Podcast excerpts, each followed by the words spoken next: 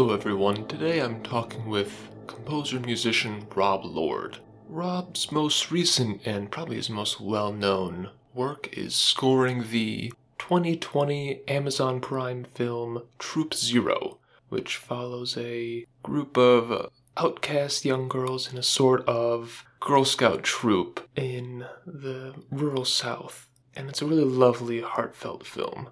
While Rob Lord's score is uh, what he calls cosmic country, a mix of country, folk, bluegrass elements, and electronics. Rob's also scored a number of other films, a number of shows and documentaries, and has been in a variety of rock bands over the years and still makes krautrock.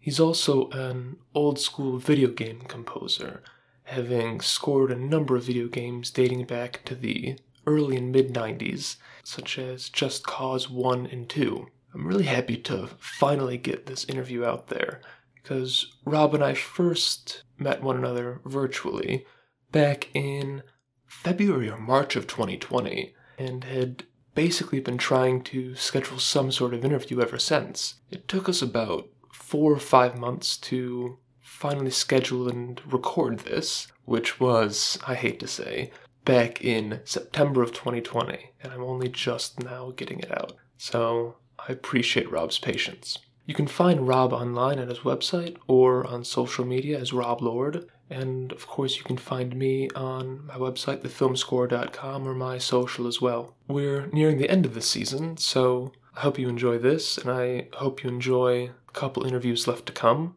Now, sit back and I hope you enjoy. Rob, I really appreciate you joining me. We've been trying to have some form of an interview for maybe the last three or four months, but finally the stars have aligned a little bit. So They I'm have, really yeah. glad to have you on here. Great. Well, very nice to be here. Thanks, Nicholas, for, uh, for having me. Yeah, of course. And it's we've we met online. I don't know how many months ago at this point. So it's really Mm. nice actually seeing you relatively in person at this point. Yeah, yeah, sure. Yeah, as uh, I mean, this is it at the moment. The whole COVID thing. This is Yeah. as close as anybody can get. Doesn't the Atlantic doesn't change anything. It would be like this if we lived next door, you know. So uh, yeah, Although I might at least see you getting getting out checking your mail or something. So that is we'd be, true. it would be a little closer. A piece of string and two tin cans, you know, between the houses, and just. Uh, I think I think the the audio quality on that might be a little worse though. That's true. Yeah.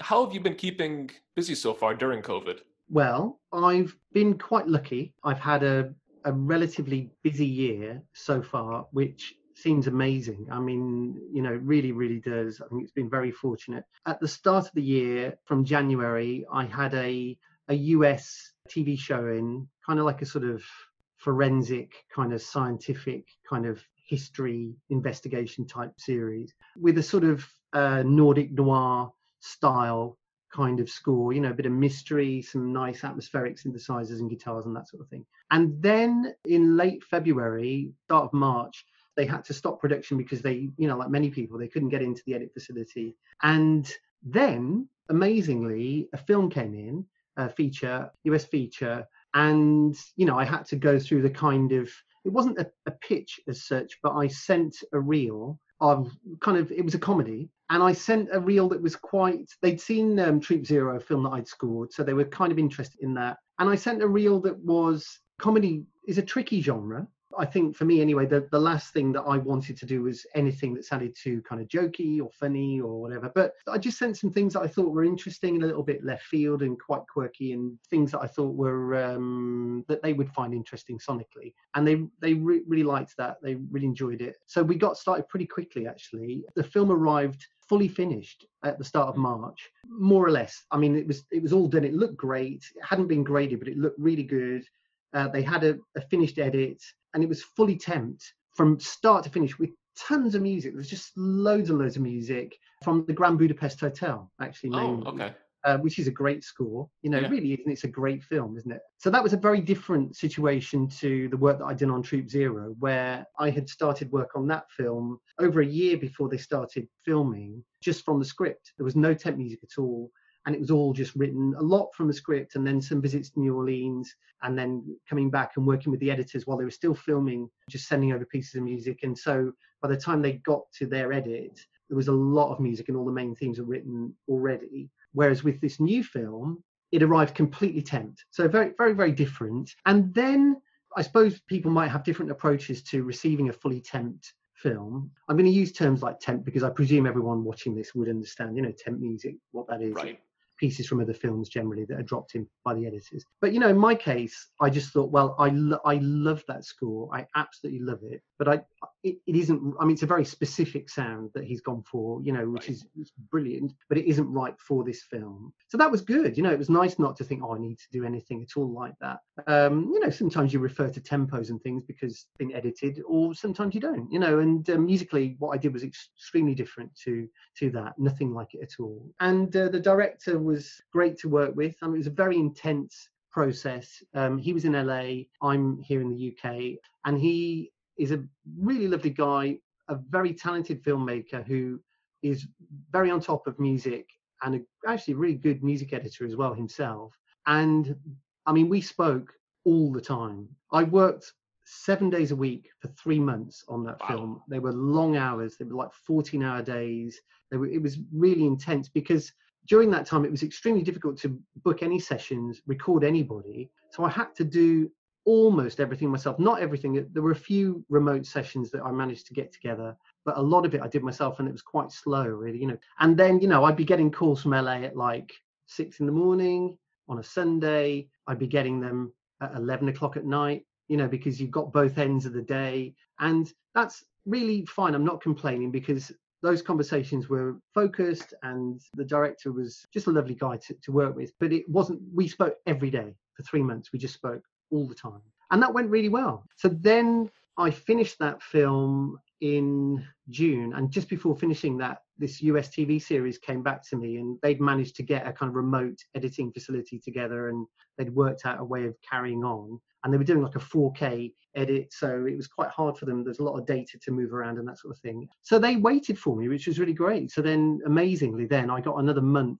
on that show, and then I went on holiday, which is I haven't had a holiday in the summer for maybe five years. I'm always working, you know, I'm always working over the whole summer, and my kids go away with my wife, and you know, it's it's a shame, but we've you know we will it's not a tragedy. We do get holidays, but for whatever reason, they don't tend to be in the summer. And um, so I, yeah, I was able to go away, and now I'm back. And there isn't a job in right now, but there are some potential things coming up. So I'm kind of doing this, I suppose, typical composer thing of there are some technical things to do. There are new hard drives to be fitted. There are things to be backed up from previous shows, new sample libraries to be installed. And then I'm listening to things and I'm starting to put together some ideas and I have a piano downstairs, so quite often I'll sit downstairs while I'm, I don't know my kids are doing their homework or whatever and annoy them. You know, you just sort of think of something, you just like sit and play a little thing and then go back to it and keep going back to it because if I've got time, go back to it for a month, you know, and just keep playing it and just do little things or do variations and and then perhaps record those on the phone. You know, I'll often do that, just mm. at the iPhone and just stick it on the piano and just record a little thing and and that's really really useful because then when it comes to a crunch time when you're like, okay, we need themes, we need all this music. You've got this stock. So that's really where I am at the moment. It's a strange time.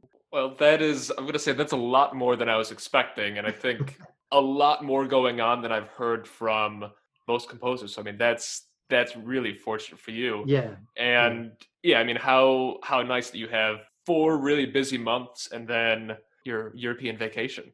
Yeah, yeah, for sure. You mentioned that that you've been listening to things to kind of get new ideas and see what's out there. I mean, what are some of the things that you've been listening to right now? Well, but there's a film that I'm interested in with directors that I've worked with before, and we've discussed that film to a degree, and I've had a script. And so that is a film uh, called A Special Relationship. It's about Elizabeth Taylor. Up until now, the attached actress is Rachel Weisz, you know, so it's a big, big deal. And the story is kind of about Elizabeth Taylor and her assistant, who's a gay man. And it's kind of set around the time when the AIDS epidemic burst into the, the world, this terrible, terrible thing. And of course, you know, at the time, there's no cure. People just really don't know what to do. I mean, I suppose there are some parallels to what's happening with with COVID, although well i'm you know it's very difficult to compare these things i don't really want right. to say which is the worst but i mean I, I, remember you know that time i'm old enough to remember the, the mid 80s and um, and how frightening it was for for everybody so anyway as part of that I've been listening to some things. There's a US label called Dark Entries, which mainly release kind of gay gay porn soundtracks. That will be kind of lots of electronic electronic music. And you know it's quite interesting really. I mean there's a guy called patrick cowley who was a big kind of star of that that scene and that label. And he'd worked with people like sylvester. You remember the track mighty real? Know you make me feel mighty real it's a really great the original's much higher. I went to. I remember going to see Sylvester in the 80s and Divine. I saw Divine when he played, who's like John Waters, you know, famous kind of film star and also, you know, sort of singer and musician and things. So I've been listening to a lot, a lot of that. I'm not sure if that will be part of what I'm going to do. I mean, it's not that I want to pastiche those things. At this point, it's so far off, and it's not even a dead cert that I'll do it. You just open yourself up like antennae, you know, sort of scanning, and not try and be too prescriptive or, or be too sure of anything at this point. Just listening, and you know, maybe you can sort of abstract out parts of that musical genre. I mean, I've been reading about things like people recording drums using like say a, like a microphone like an SM58 as the kick drum and playing in sequences by hand instead of everything super tight electronic sequency kind of sound things played by hand using delays and things to kind of give you that kind of metronomic thing but it's still got a bit of that kind of soul by the fact that it isn't super tight I think those things are interesting, you know. And I mean, I'm looking looking up in the studio. You know, I've got a Solina string ensemble from like sort of 1978. I've got an ETI 4600S International Synth from 1975. You know, there's a Moog Prodigy. There's a sequential circuits. You know, all these bits of gear are from those those eras. Who knows? There might be a bit of Fairlight. So that's that's interesting. There is that, and I'm combining those listening kind of projects. I've made playlists and things on um, Spotify and listening on YouTube and whatnot combining that with just writing some melodies and just trying to get together some ideas that I may start to work up into some pieces that I may potentially play to to the directors. And then there are a couple of other things that that may well be coming up. So again, you know, I'm just starting to sort of put together some sample libraries and you know list and just try and keep these plates juggling because you never know what's going to happen. Right. And um, if one of those kicks off first, then it gives me something to to start from so that's kind of it you know so i've i've been listening to that. And then you know i mean i'm listening to i mean we you and i were talking before we started today. I mean you were saying that you know you you have the facility to listen to music while you work. And i think that's brilliant. It's great. I don't really have that. You know many composers don't because you yeah. i can't hear any music at all. I can't even hear it. I can't hear anything in the house or I can't hear my neighbors or any of that. If I hear any music, you know, I'm not going to swear, but it messes things up. So that's tricky, but I will be listening to things there's a lot of work listening. There's lots of things where playlists are sent to me by music supervisors, and that can be really interesting. And then, you know, I'll also be listening to, I love Bowie. I love Germanic was called Krautrock, which I don't know if right. you've come across that, but you know, bands like yeah! I, I, I, have a little bit, but it's it's one of those genres that is when you dig a little deeper, it's such a big, important genre, and so yeah. many bands I've listened to are adjacent to that in some way but it's yeah. it's just one of those where for whatever reason I, I, haven't spent the time to really dig into it so i, yeah. I know a couple bands like um, faust and you know, yeah. a few others can i guess yeah can yeah are great and um and Neu! i think as, as a guitar player yourself i think Neu! are really worth checking out you know he's a michael Rother is a really great guitar player um and it's a really interesting sound but um but yeah, and then you know, I mean, I listen to all sorts of newer artists as well. I try to be listening. I mean, I thought the Kelly Lee Owens, it's very electronic, but it's also kind of ambient. Mm. It's got that kind of David Lynchy kind of thing going on. I thought it was really interesting. Um, we talked about pop music. I mean, there's a band called Sault, S A U L T, and they had um, a track called Wildfires, which was just this kind of really dark, atmospheric, very subtle piece of pop. You get bands like IDLES that are just super powerful and, and energetic and those things are really interesting. You know when you're thinking about film scores i mean i have a band background anyway you know that is my that's where i came from. So the energy that you get from you know some of that music is a really really great i mean and you know obviously enjoying some some film scores as well i, I don't follow film scores particularly slavishly because i'm i'm not trying consciously not trying to emulate any of the composers. I, I know it sounds like holier than thou, but as you've probably seen yourself, there's a there's a whole trend amongst people that like to specialize in, for instance, programming orchestral, epic orchestral music. And, you know, people understandably want to uh, try and sound like, say, aspects of somebody like Hans Zimmer. And that's a very common, common thing. I love Hans Zimmer. I think he's a super talented, super talented composer.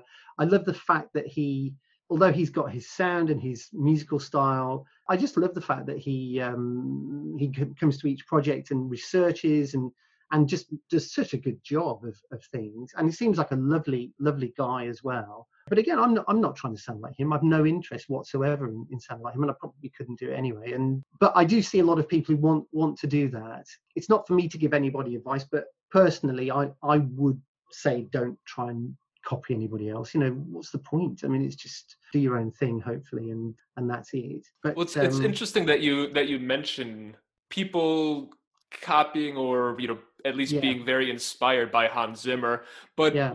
You know, I, I think for a lot of those people they're basing that off of the sound from his 21st century blockbuster scores. Totally. But yeah, but yeah. even if you you know you listen to his scores from the 90s and the 80s, and they do have a, a very different sound. But I mean, yeah. he has he has a lot of more recent scores that sound so different. Totally. You know, yeah. he did the Holiday, which very different from what he normally does. I watched the the Little Prince a few nights ago, so 2015 mm. animated film. He co-composed the score on that, and I didn't realize it was him but mm. it's it's this you know really delicate score that sounds so different from the kind of stereotype of this just crushing sound. Yeah, totally. Yeah, yeah, that's right. And I think I, I guess people are listening to you know Dark Knight or they're listening to Inception, which mm-hmm. just sounds incredible, you know, and, and what a joy to listen to that. But yeah, you're right. They're like, wow, this is this is it. This is film scoring. That's it. And that's an aspect of it and it's very very hard to do do well but there are plenty of other ways of, of approaching right. things um, and, and i think that's something that people miss quite often getting more into film scoring is the almost necessity of being able to do so many different genres i mean you take yeah. you know what what you've been talking about troop zero is very much a modern bluegrass folksy like a folksy americana mix but then mm. here you are talking about another film there being an 80s electronic yes. influence yeah that's true that is that is true yeah i mean um yeah i, I suppose that's true it, there is something to be said for having your sound but it's so nice when everything everything connects you know and it's all bespoke and it's all for that for that thing. And you know it's i suppose it's obvious but it, it just makes it makes sense on every level every piece of that puzzle. I mean that's you know when you see a great film every single element of that film connects. They all everyone's on the same page which is a very mm. very difficult thing to do. You know it's i mean one of the hardest things i suppose and this is why i guess when people develop long-term working relationships this is why because i think um, one of the hardest things is getting everybody to agree you know when someone says green that you don't mean blue. Everyone needs to know everyone like the costume designer you know the script editor everybody on that film needs to be pointed in the same direction so hard you know such a hard thing to do. Because you might think you know what you know everybody feels but i guess that's the part of the director's challenge really whoever they are to impart that kind of vision on on everybody working on the thing. And as a composer you know you hope to speak and discuss things and send musical ideas and things before anything gets started so that you all have that vision together. And then that's that's great you know and i think films really work the best you know when that that happens. And when it doesn't you're just like oh god that one piece you know that's that's a bit uh, but that happens as well doesn't it? You know so it's right. hard hard to make a good film. Otherwise they'd all be great you know and they're not. Yeah. Well you know what? I'm, I'm sure though as the composer i don't know if you watch everything that you've scored after it's finished but i mean mm. that's got to be so easy to do as a composer if you're watching the finished work and you go oh did I really put that cue in there or you know this melody or you know yeah. because it's, well, it's, yeah. it's easy to infinitely critique whatever you've done. It is. In my personal experience, my take on that would be you know, I don't know. You know, you might you might have been convinced to drop particular sound or um, you know something and you know looking back on it you might or put something in you might mm, you know that might be something that every time you watch it you could think oh you know what i could have done that or if you for whatever reason don't happen to be at the mix then you're just never sure what you're going to get back personally if i could if i can be at the mix i mean a lot of people don't want composers to be at a mix i can understand why but it depends on the person. You know, I'm pretty easygoing, and I'm not sitting at the back going make music loud all the time or or any of right. these cliches. I think that it's it's good to have your composer there if you can, because quite often, for instance, cues are meant to be really quiet. You know, you've written something, it hasn't it's not supposed to be this big loud crashing thing it's supposed to be quiet or there are lots of little things that matter. They may not matter to everybody but they do matter. So um, if you can be there then it, it's for i think for everybody it's a really good good thing. And hopefully you have time during the process of, of writing and recording the music to if there's something you feel really strongly about you can you should talk about it then. Hopefully you've got a good relationship and it just flows quite naturally. So that's uh, it's interesting that you mention, you know, that some directors don't like the composers being at the mix. I watched the film Capone oh, yeah. that came out earlier this year, and it was mm. actually scored by El-P. I don't know if you're familiar with him, kind of mm. an American hip hop rapper yeah. and producer. The score surprised me so much because I've listened to some of his music with his group Run the Jewels, and yeah. I mean, I, I think it's really good, but. I had no idea what to expect because it's a film set in the I think it's the late 40s Sounds and, like a good idea. In all honesty, my initial reaction is that sounds like a good idea because it sounds tough. Sounds like it's got attitude. You know, I mean, and, and you know what? He he just did a great job. Yeah. But because I I'd listen to the score on its own and then watch the film and that was something that i noticed in the in the yeah. film is the level of the score is quite often so low that it, it oh, gets oh, mixed in with background noises. And so I actually ended up watching the film using my headphones because I could okay. crank up the volume and, and yeah. hear it a little better. And it comes through more that way and it's it's a more mm. complex dynamic sound but if you're just watching on a computer or your TV that has just kind of a standard speaker you don't hear a lot of it yeah. so it's yeah I imagine it's tough because if especially if you're intending a film to be shown at a movie theater the sound quality of a theater setup is hopefully much better than what the average person has at home. And so yeah. in an ideal world, you're building it for that and it's going to have this really deep sound and it's going to hit all the levels mm, and mm. it'll be heard in a way different from at home. But yes. I think it's I think it's got to be tough setting those mixes now because at what point does the director, the composer, the sound design have to consider the the home release above the theatrical yeah. release. Yeah, I don't. I mean, I really don't. I think it's. I think it's quite difficult. Yes, it is. It is difficult. But you hope that even a TV with a soundbar and a sub, it's a pretty good sound. You yeah. know, you're still getting a pretty good sound as long as you're listening to that at a decent volume. What can you do? You know, right. it's just. I mean, some people are going to watch it on a laptop. Someone's going to watch it on an iPhone. There's just one of those things, you know. But um, I guess people still aim high, and uh, and then it's diminishing returns as you as you go yeah. down. You know. But then you get someone like David Lynch who is you know so anti watching things on your phone, and mm. you know mm. that he's never going to make a film or a series or anything with the idea of watching it on your phone. I think the closest thing he'll do is he has a he has a, a daily YouTube series, and that is more lenient towards how you consume it.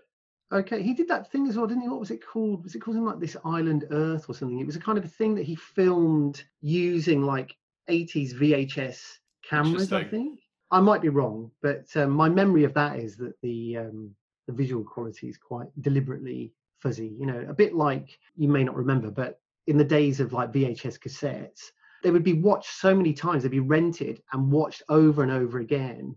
It meant that horror films like Cannibal Holocaust, I Spit on Your Grave, you know, all these horrific yeah. titles of, of, films, they were kind of given a kind of an additional sort of cachet and mystery because they were, they just were a little bit fuzzy. You couldn't see, you know, the fact that in fact it's someone wearing a rubber suit, you know, with like tomato ketchup on their, uh, their arm. It just looked kind of real, you know, and the sound was all kind of fuzzy as well. It was quite a cool, cool that's, that's interesting, especially for Cannibal Holocaust, where I don't I don't know what to say whether it's the original or not, but I mean it's it's one of the like really early found footage type films. And yeah. so one of the like big controversies was oh how much of this was actually real like did they really you know That's impale right, this yeah. person mm. and so having it on that fuzzier quality exactly it, it yeah. adds a, a, level of authenticity especially at that time yeah yeah yeah definitely yeah so we were you were talking about collaboration how all that works in i know that you've done a lot of films for the uh, director duo Bert and Bertie, especially yep. Troop Zero being the latest one. I mean, has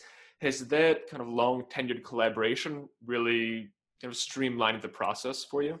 Yeah, completely. Yeah, it's it's great. We've worked together now for I'm not sure 16, 17 years, and the first things that we did, you know, we did some no budget or low budget. I worked on their first short film that they made and subsequent shorts that they made.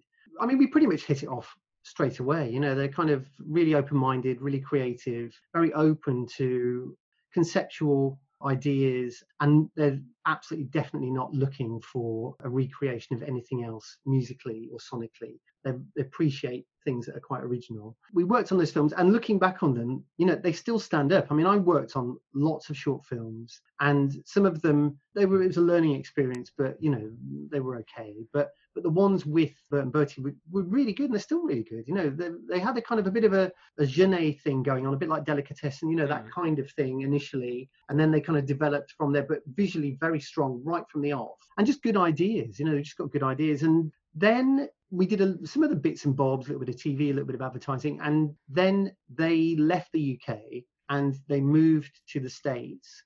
And fortunately, you know, we, we continued to stay in touch. They got their first feature when they moved there, which was for YouTube Red, um, and that was a film called Dance Camp. And and it, you know, not exactly their thing. They were just brought in as directors. They didn't write the script, but they did a good job. They did a really good job, and it looks good, and it's it's funny, and there's a lot of licensed music in that film. But I did some work on it, um, and there was another musician, a guy called Graham Kearns, who worked with me on that as well. And you know, we just did some work on on that kind of across the Atlantic and so we established that that that could work then i did some more we did a few kind of they produced a couple of tv pilots and i, I did some work with them on on those and we've just done everything together really you know. You can never presume you know i'll never presume that they will continue to work with me but so far things have gone well and we really enjoy it so that's great I'd be very happy to uh, continue working on with them. So anyway, that's been really good, and I think I hopefully they would agree. You know, we you do develop a shorthand, and it proved to be quite easy to um, you, you know what you're getting into.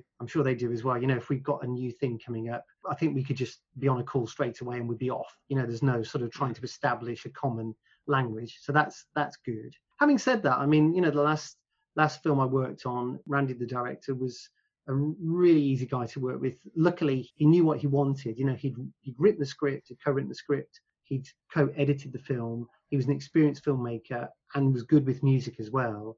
And so, you know, it certainly wasn't a struggle to work with him. You know, it was, it was, he's a different thing. That's a new relationship. Right. but maybe that's fortunate that he happened to be a really good guy and, and knew what he was doing, which was, which was great. I suppose you, you, you never know. You know, you've, you've all got to ideally you find people that you um, you chime with. You know, culturally you get on. You know, you have the same sense of humor, same aesthetic kind of values and, and things. I, mean, I think if I was a director, I wouldn't be as interested in in hearing pitches for things or demo music or anything as I would be with sitting down and talking to people and just getting a feel for them, you know, and just wanting to know do we have things that we we like in common, you know, can I feel that you understand me, you know, can we talk? Because I would say most proficient composers can get to an end. It's not like we're a library. We don't have to have the music written right now. You can work with me on something, and even if it isn't right now, in a week's time, hopefully it will be right because we'll work to an end. But I suppose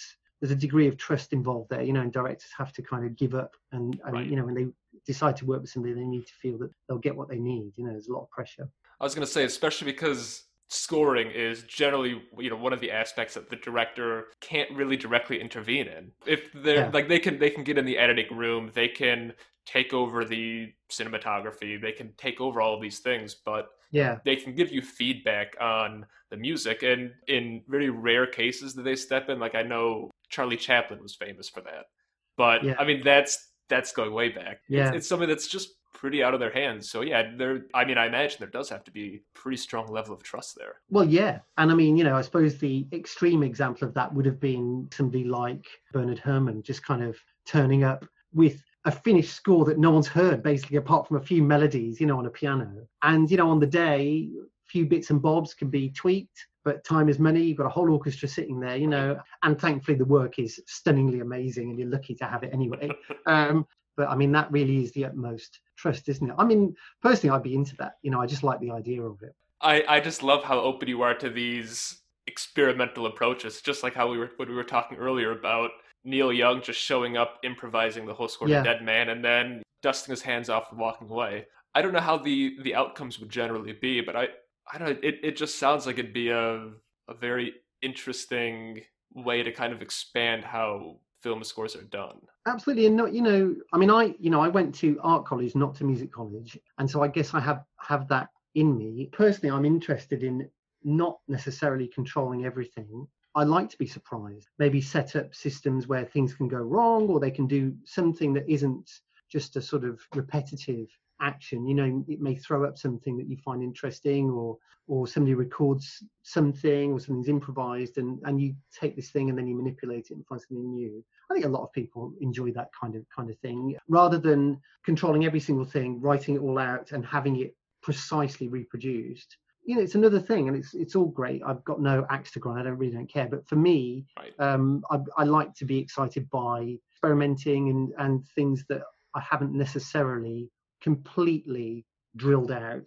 I mean, I do, there is some of that as well. You know, it's not all just random, particularly with writing melodies and, and things like that. I don't know. Maybe I'd be more predisposed to like it because I've listened to so much experimental music over the years, but yeah. I'm certain that would just drive some classical film score purists yeah, crazy. Totally. Yeah, but, absolutely.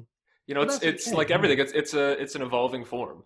Yeah, yeah it's an interesting time as well, isn't it, for film film music? You know, I think as you've seen, you know, there are whole branches, aren't there now, of of kind of sound based scores. Um, you know, Chernobyl being the most obvious mm.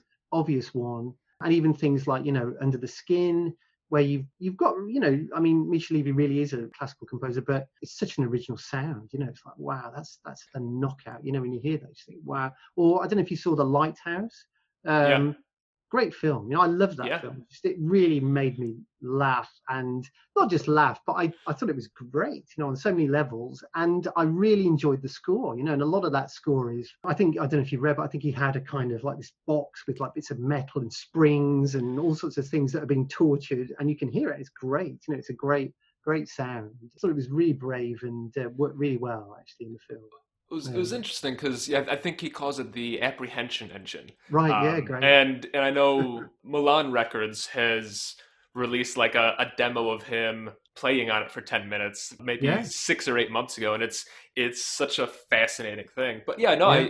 i i agree i mean because he did the witch four or five years ago which yeah. that score got a lot of attention and mm. then i think there was a lot of anticipation for the lighthouse and for his score and it kind of came and went and i know that that was definitely one of my favorites from last year yeah and and i love how it's this I hate using the word soundscape because it's it's such an overused term, but mm. I mean mm. it's it's very much that, and then these sounds come in that almost embody the deafening roar of this lighthouse and yeah. kind of like monolithic presence, and it's such a it's such an interesting way to use sound and palettes as your motifs and themes yeah. rather than just like a like here's the lighthouse melody here's the seagull melody it's like nope there's just this sound that's going to crush you and yeah. that that sound and that tone like that's the lighthouse and yeah it, i mean yeah, I, totally. I loved it yeah yeah it was great really really great um, i thought Midsommar was a great score mm. as well and a great film. Really exciting. The whole thing was exciting, actually. So uh, yeah, it's a good it's a good time. It's, it's, interesting, isn't it? You know, I've I've been listening back to quite a lot of 80s,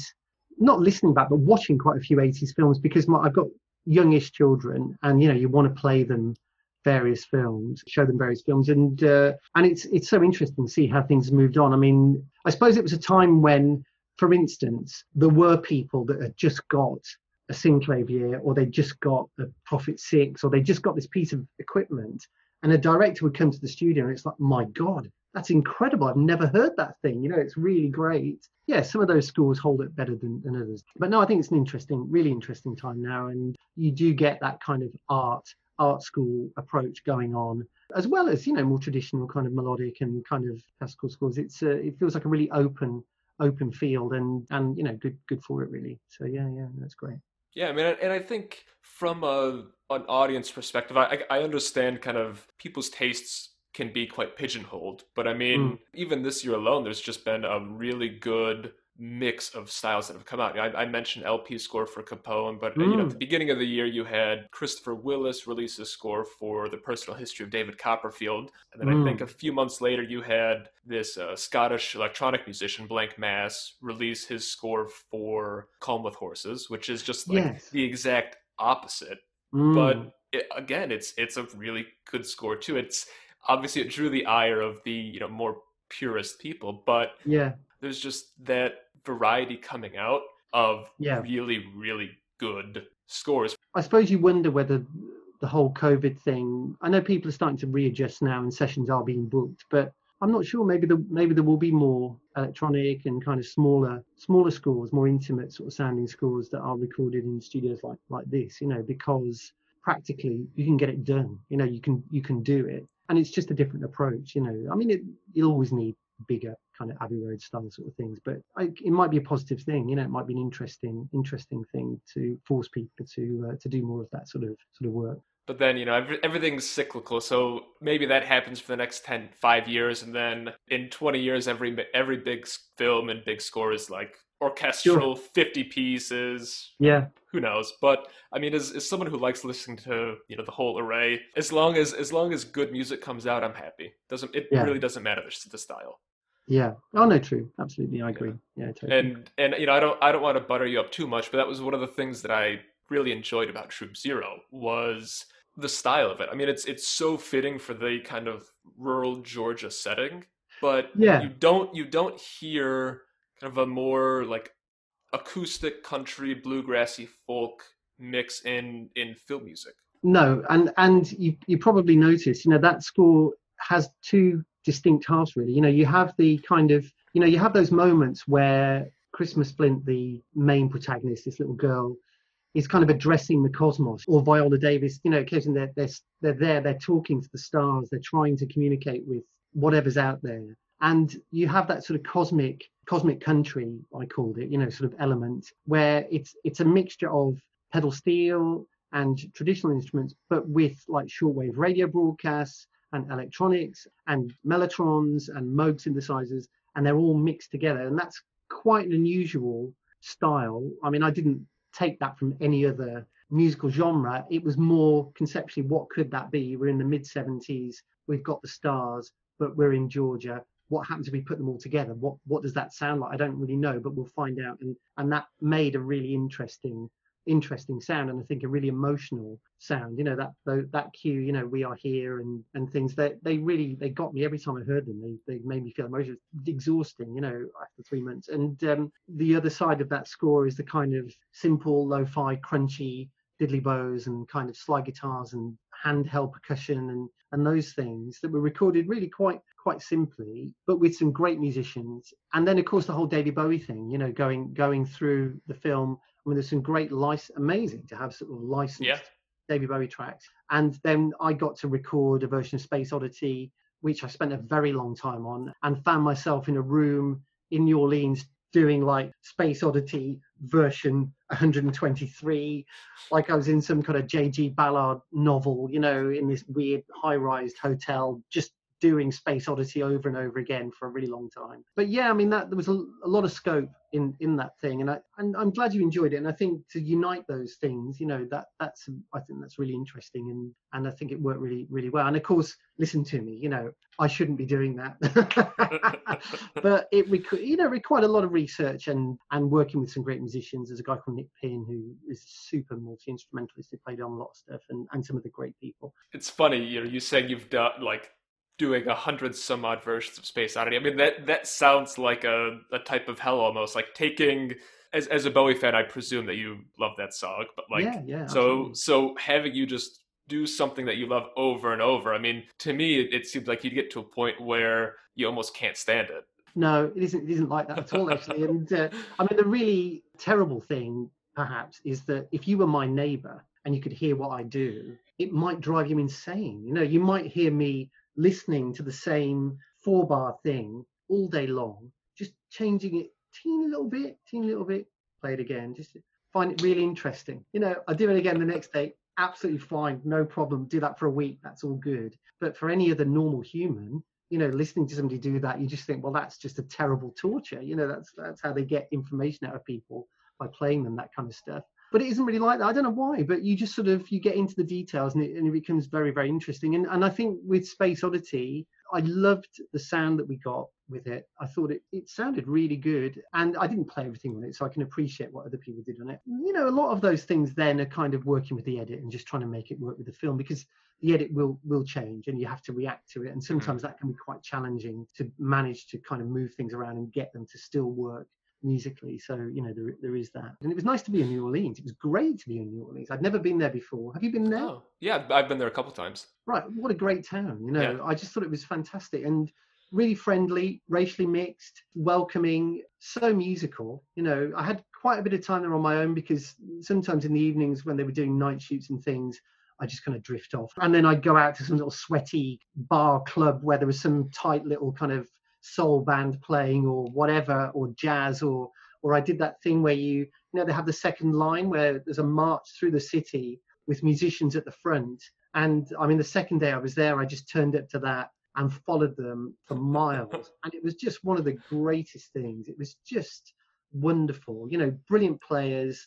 Um, it was really warm as it always is in the summer in New Orleans. And um, it was just an absolute joy, you know, to to do that. Very inspiring, actually, to to be there, and then just to be part of the whole thing and the countryside and the humidity and the foliage and everything. You know, it was. Uh, if you can do it, as a, if are any other composers, if you can get out to where they're making the film, I think it's extremely useful. You know, I mean, you don't always get the opportunity to, but it's really brilliant because you get a proper understanding of what it's like on the ground. Hopefully, that can inform what you're what you're doing. That kind of makes sense. I mean, at the end of the day, you're you're involved in the production process, and not only would it, I imagine, it'd be helpful, but I imagine you'd be interested to see what's going on. You realise that there's a lot of waiting around. Another thing with Troop Zero, I'd, I'd written um, a song that was to be sung by cast members, so I was there with a megaphone, you know, in front of like vast amount of people teaching them this song and kind of helping them with that as well as well as we recorded the vocals for space oddity with the actors there so you know i was there to to do that as well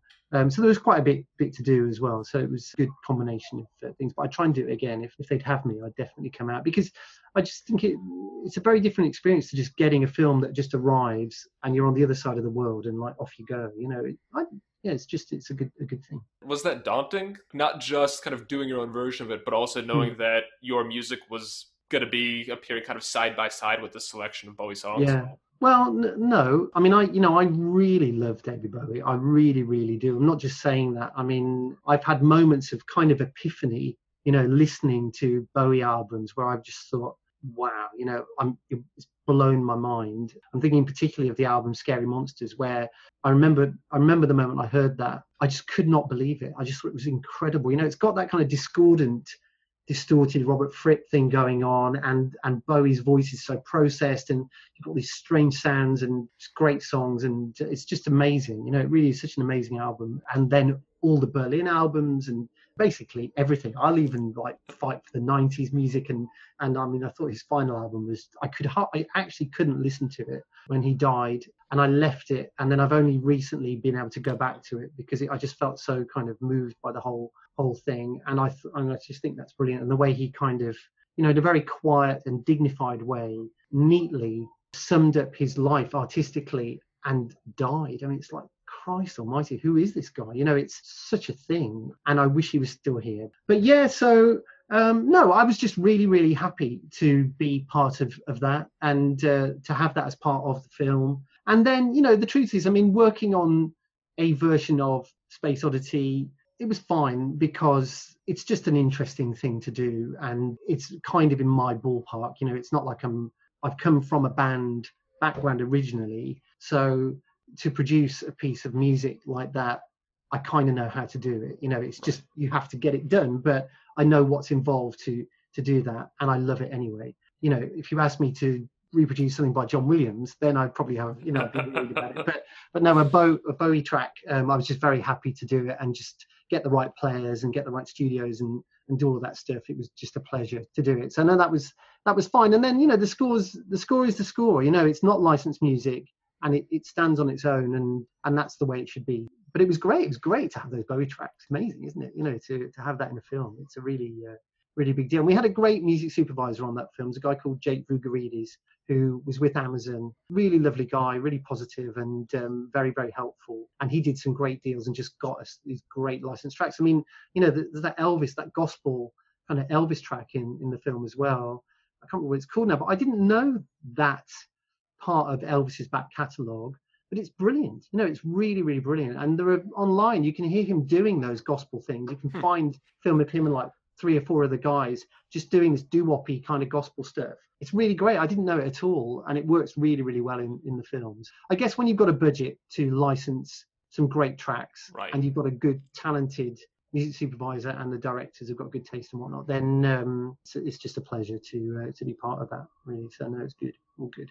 It all turned out really well. It was a real joy to hear, and yeah. it's such a nice kind of balance of comedy and lightness, and also those you know, heavier moments, especially that climax that you mentioned earlier of the the yeah. point where they're you know they're looking at the sky, sky oh, saying yeah. you know we are here mm. it was a really just really lovely film yeah yeah it's got a good heart that film and the sentiment of being different being a weirdo is a thing yeah. to be proud of you know is a, is a great thing and um, without putting any kind of negative slant on things some people hated the film the kind of more conservative sort of maybe more religious kind of right wing audience weren't too happy with some of the things in the film. But you know, maybe that's the mark of a good film as well. That it isn't a sort of a bland thing that everybody just it washes over people. But some people have a good, strong, positive reaction. Some people have a strong kind of negative reaction to it. So, so it certainly had that as well. But but generally, that film's gone down really well, and I believe the viewing figures have been great. I think Amazon was super happy about it, which is which is nice. So they were good people to work with as well. That's I mean that's great, and that's I hear people and their experiences working with uh, Netflix quite often, but mm. not as much with Amazon. I think just because you know Netflix does so much, and yeah, yeah. Amazon is, is kind of working on that. Same with Apple, and yeah. I imagine Hulu's the same. And so it's really nice to hear that the experience was really good. I mean, I, I think those those studios are almost taking an an opposite approach compared to the kind of classic studio system of of giving a lot more leeway to their creators. And and exactly I think from right. a from an audience perspective, it's it's so nice you've totally hit the nail on the head. And I don't think I expected that. I wasn't sure what to expect. But in the end, it turned out that they were really what you would call kind of cineasts. You know, they were people that were hmm. real fans of cinema. They gave the directors tons of creative freedom and support. And the same with the score. You know, I had a, a very easy ride with with that score. Obviously, there was a lot of creative to and fro with the directors in terms of producers and things, they they were quite hands off until very near the end, and then there were some comments and things. But it was all it was all good, constructive, positive stuff, and uh, made it very very enjoyable actually. So yeah, no, it's great. So I think at this point we've gone for well over an hour, and I think adding adding on our conversation earlier, it's, it, it's it's gone a while. I mean, and it's look, it's too bad because I'd I'd love to just hit turn off the record and keep chatting because I feel like yeah. we could for quite a while, but next time I'm in the UK, hopefully it's in a post-COVID environment. I'll that give you a, a, knock on your door. Yeah, do please do. That would be great. And thanks. It was great, great today. Nice to nice to chat. All right, great. You take care, and um, yeah. yeah, we'll be talking soon. All right, fantastic. Thanks a lot. See you. Bye bye.